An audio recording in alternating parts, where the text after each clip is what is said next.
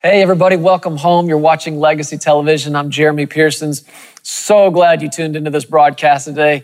Over the last several weeks, we've been having an amazing time right here in the Word together. And in a moment, we're going to pray, get right back into the Word. Before we do, I need to remind you though, when it comes to Pearson's Ministries International, Legacy Studios, there are 4 ways for you to get the Word, all right? It's the broadcast, the podcast, the website, and the app. Broadcast, podcast, website, app. Come on, everybody with me. Broadcast, podcast, website, and the app. Every one of these ways exists to get the Word of God into your life. We believe that's the most important thing we could do. That's the assignment on our lives, is to look into the Word, find out what the Lord wants to say, and give it to you. And if you value that, if that means something to you, then all these tools exist as ways for you to strengthen your walk with the Lord, learn what it means to walk by faith in the day of grace. That's what this ministry is about. We're about preaching Jesus, and these are the different ways we get it out. So make sure you're getting a hold of it. And of course, we have other ways too. You can get the Legacy letter and really any way you want to get it. We're working on getting it out to you. We want to make sure that you have access to the Word of God in your life. Speaking of the Word, let's pray together, get right into it. Father, thank you so much again today for your Word. Lord, I'm thankful for everything you've said to us and through us in these broadcasts over these last several weeks. I know, Lord, that you are getting us ready. I know that there's a great call on us and everyone listening, and we are ready to give ourselves entirely to it, to give ourselves to the preaching of the Word, to give ourselves to the ministry of the gospel, to give ourselves to helping people and loving people. And I ask you to infuse us with your strength and your ability today, your ability to preach the Word, your ability to understand it. Give us eyes that see it, ears that hear it, and hearts that understand it. I worship you today for the good things that you're doing in our lives and in the lives of everybody watching and listening to this broadcast all over the world. Thank you for it. In Jesus' name, amen. Make yourself useful. That's been our title, our series for the last several weeks, and each broadcast has had its own title, its own focus, but really it comes down to just a handful of things. We've really established, number one, we're loved by God. You need to know that, and you need to know that, number one. Before you try to understand God in any way or in any other light, you've got to know that He is love and that He does love you. There's nothing you can do to undo that, or to change it, or to make Him love you more, or to make Him love you less. He has not only declared His love for you, but He's proven it to you over and over and over again. First and foremost, by giving you Jesus. He gave you proof of love. And He loves you, and on top of that though, He's called you.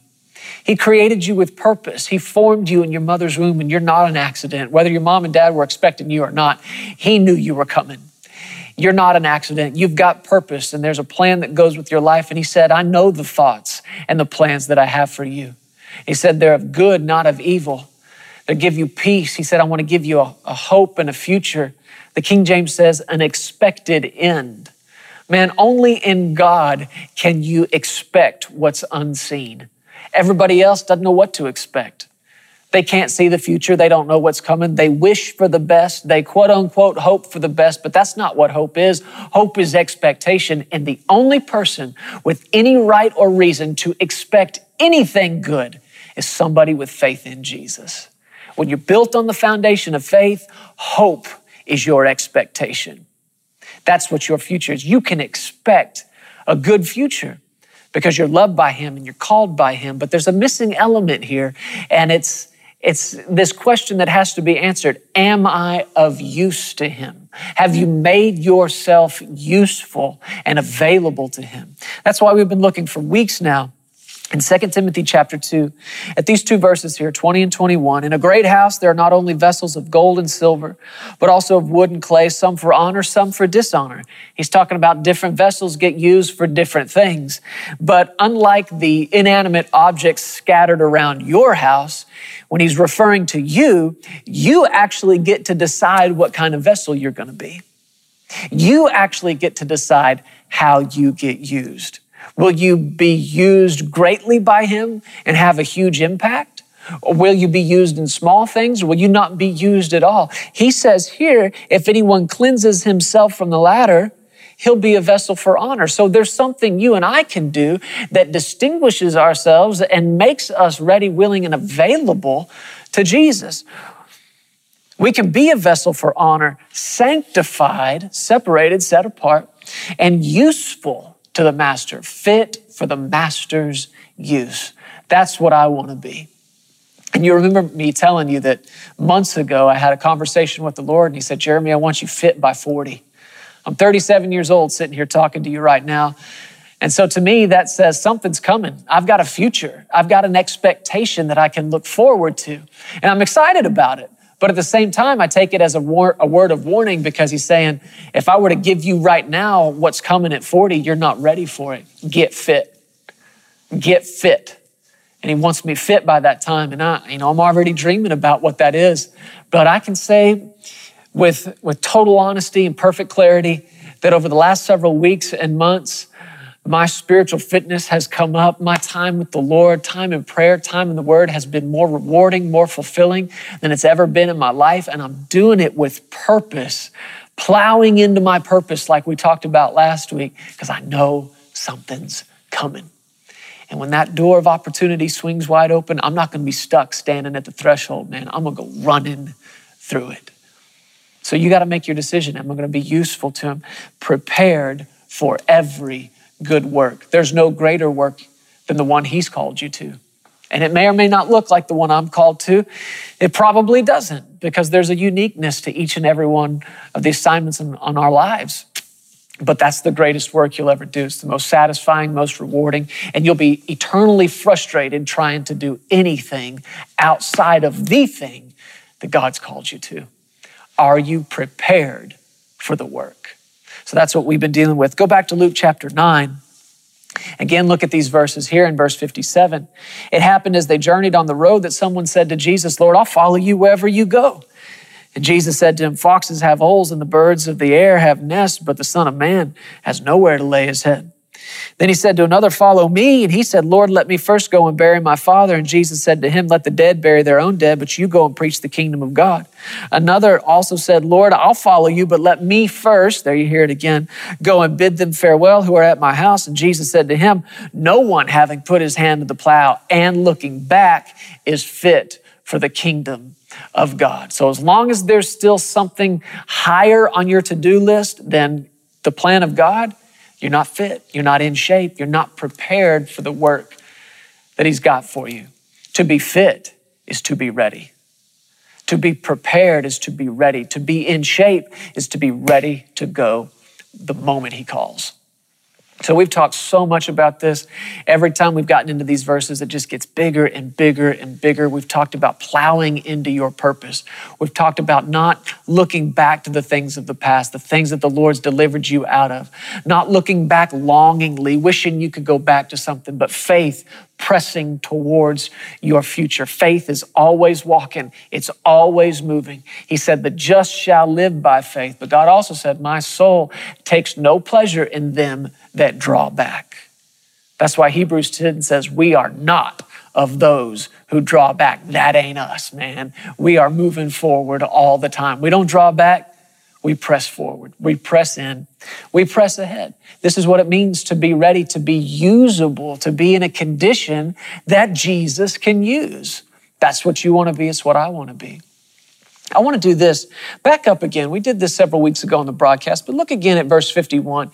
Get some context in the world that Jesus was talking in and in the moment that he said these things, because they seemed kind of harsh at a quick glance and on the surface, but if you knew what was on his mind, you'd know why he said it. In verse 51, it says, it came to pass when the time had come for him to be received up. Oh man, we spent some time shouting about that. Jesus already has the ascension on his mind.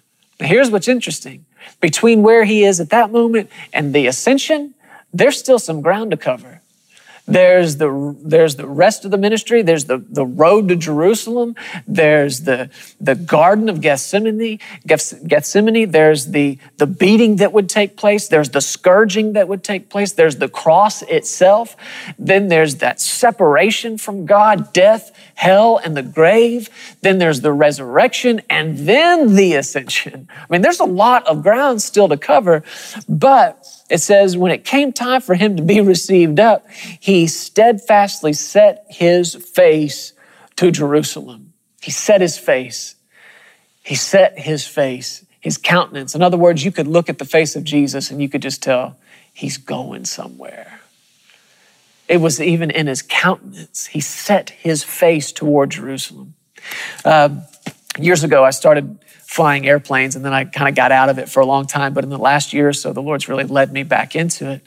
And there's just something about piloting. You start to see all these illustrations that really help you preach the word. And one thing I've noticed when you're taking off out of an airport, especially one around here where we live in this greater Dallas-Fort Worth area, we're right by Dallas-Fort Worth International Airport. That's a busy area. So when you take off out of any of the number of airports around us, there's a lot going on, and really you want to be on what's called an IFR clearance. That just simply means that air traffic control has eyes on you. They know where you are, and you're communicating with them, and you file for a certain flight plan, and you're taking off out of here, and you're wanting to go wherever. I don't know if it's close to Oklahoma or far to New York, LA, something like that, but that's the direction you want to head in. Well, when you first take off, they're going to give you your clearance, but you may not hear every time, okay, just go to California. No, when you take off, they're going to say, all right, fly runway heading. And your runway heading may be due north, but you want to go west. They just tell you, fly runway heading and climb and maintain this altitude. It might be 5,000 feet, 7,000 feet. Well, your flight plan's for 20-something thousand feet, 30-something thousand feet. Why can't I just go there? Well, there's a lot going on in this area around here, and you want those eyes on you, and you want them helping you to dodge other airplanes, and you don't want to be out there on your own, right? But there's coming a moment, a little while after takeoff, where you're going to hear the words every pilot loves to hear. And they call your tail number and they say, you are cleared on course. Turn on course. You might even hear this, establish on course. And that's what every pilot wants to hear. What's that mean? Okay, we're done messing around now. We're done turning left, turning right. We're done making all these other turns. I'm getting on the course that's going to take me where I want to go. And that's exactly what this word steadfastly, when it says it, he steadfastly set his face, that steadfastly, that word means to be established. It literally means, if you look it up, to turn resolutely in a certain direction. Jesus at this point has heard from the Holy Spirit, you're cleared on course. You're cleared on course. And Jesus said, that's where I'm going. No more to the right, no more to the left. I'm cleared on course to the ascension. Now, again, there's a lot of ground to cover between here and there, but that's the ending. That's where it ends, because even though the plan of God was set in motion from before the foundation of the world, from the time man sinned, this plan of redemption went into place. But just because it was God's plan doesn't mean it was a foregone conclusion. Doesn't mean that just was automatically going to happen. There was still great risk involved. This had never been done before. And this thing had to be carried out to precision, had to be carried out to perfection. And Jesus did it. Man, he did it. And in his ascension was our redemption. In his ascension was our healing and our deliverance and our prosperity and our joy and our peace. And that's what he had eyes on the whole time. He set his face. You could see it in his face.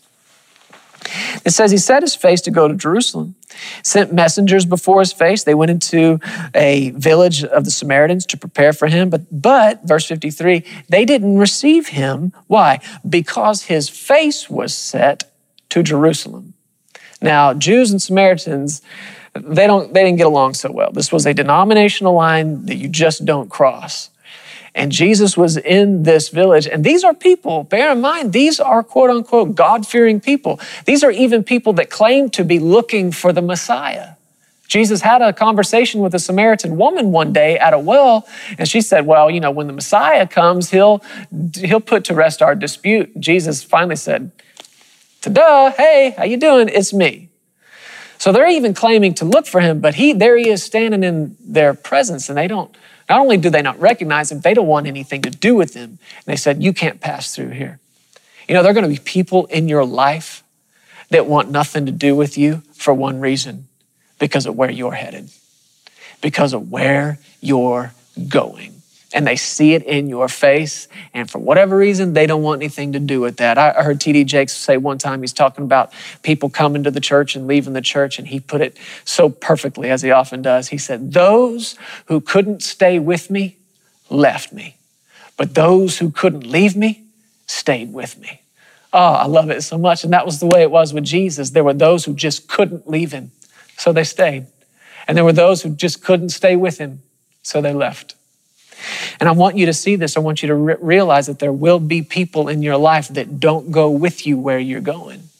And one of the most important things you'll ever do is ask the Holy Spirit to give you eyes to see who those people are.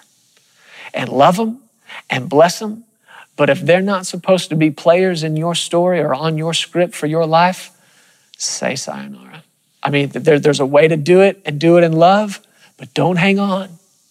Don't hang on to those who are not willing to go where your face is set to go. Now, fast forward now to chapter 10, because it's right after that that Jesus had told these people, he said, foxes have holes, birds of the air have nests. I don't have anywhere to lay my head. Why? This is where I'm going. I'm on the home stretch now. All right, there's no nice hotel between here and the cross. This is where I'm going. And if you can't hang with that, then you don't want to go with me. He didn't have time for people who were looking back, I guess. In chapter 10, it says, after these things, the Lord appointed, verse 1, appointed 70 others also and sent them two by two before his face into every city and place where he himself was about to go. What is that? That's plowing. He sent people out to plow for him. He said, I'm going to come and I'm going to sow the word. I'm going to sow the seed, but I need you to go plow the ground before I get there. What an honor.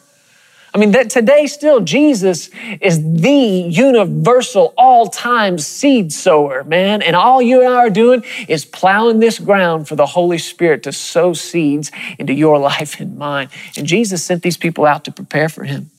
And for the sake of time, I won't read all of it, but he basically told them this. He said, I don't want you taking money with you. I don't want you taking change of clothes with you. I don't even want you taking a staff with you. If you couple this with the same account in Mark chapter 6, it says he gave them power over unclean spirits. And people, I think, make whole doctrines out of this. You preacher, you don't need all that money. No, later Jesus said, remember when I told you don't take money? Okay, now take money. So you got to be led. That's the point here. But I believe what Jesus was saying was, I'm sending you out and I'm giving you power. I'm gracing you to go do what I told you to do. But I don't want you depending on money to do what I told you to do. The same grace that I gave you to do this will provide for you. The same grace that's on you to preach will provide for you. It'll clothe you. It'll feed you, praise God. And then he went on to tell him, he said, you're going to go into places where they receive you and they receive the word that you preach. And he said, your peace is going to fall on that place. You ever had a relationship like that? You ever been around people like that where it's just easy. There's just peace on it. I know I've been on the phone with people sometimes that asking a question or whatever, and all of a sudden the wisdom of God just comes out. And I'm thinking, I'm saying stuff I didn't even know.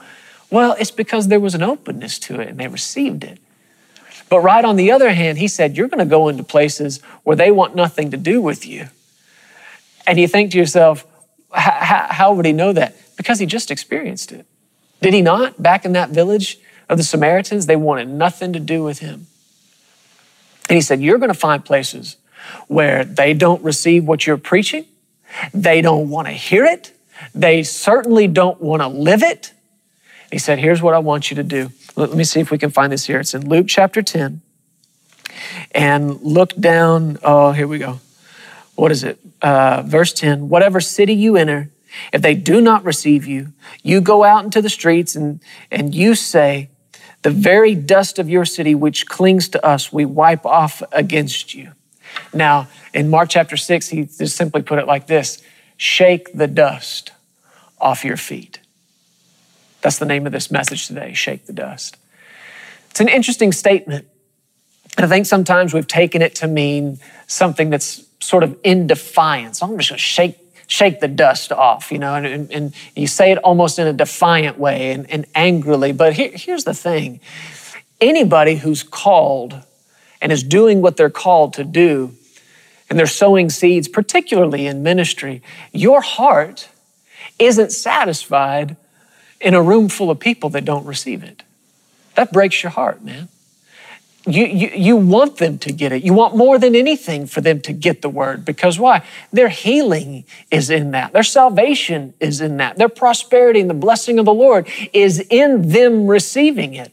And many preachers do exactly what I've done. I don't know how many times in my life when I walk out of a place and I felt like it was just dry and they didn't receive it, I get into this 12-round wrestling match with my own soul going, you stupid, well, you could have done this better, you should have said that, you should have done this. And you know, there are things that we as ministers can improve upon. But if somebody doesn't receive the word of God, if somebody doesn't receive God and him in you and God through you, that's not between you and them. That's between them and God. Their healing is not on your back. Their healing is on the back of Jesus. And whether or not they receive it is not between you and them. That's between him and them. And so for you to shake the dust off has got to be done as an act of faith. Shake the dust. What's that mean? We got to remember these people are not walking paved roads. They're not driving in cars. They're not flying in airplanes. They're walking dirty, dusty streets. When you're plowing ground, what's happening? You're getting covered up in dust. And when you go into a place, you go into a city, to a village, you literally get the dust of that place on you. So for you to shake the dust of that is symbolic in saying, here's what I've got to do, and I got to do it by faith. I'm going to go to the next village and I'm going to go preach, but I'm not taking this village with me to the next one. Here we are still in the beginning part of 2017, and maybe 2016 wasn't your favorite year ever. Maybe you experienced some heartache and some challenging things. Let me challenge you with something right now. Shake the dust. Don't take 2016 with you to this year. Maybe the Lord rescued you out of a tumultuous relationship or something that was draining the life out of you. It's good that he rescued you, but you still got those hard feelings and you still got some of that bitterness. And now when it's time to get into the relationships God has put around you, you're going to have to shake the dust of where you've been. Don't take that relationship with you to the next one. Shake the dust. You're not ready. You're not fit for his use. If you still have all the past clinging to you, if you've still got bad experiences where people didn't receive you or didn't receive the word of God from you or didn't welcome you with open arms, Jesus said it's going to happen. So what are you going to do about it? By faith, shake the dust and say, I'm not taking that with me to the next one. When you take it with you to the next one, you go in bitterness. But when you shake the dust off, you go in faith, you go in love, and you go in power. I challenge you this year, shake the dust from wherever you've been and face your future in faith.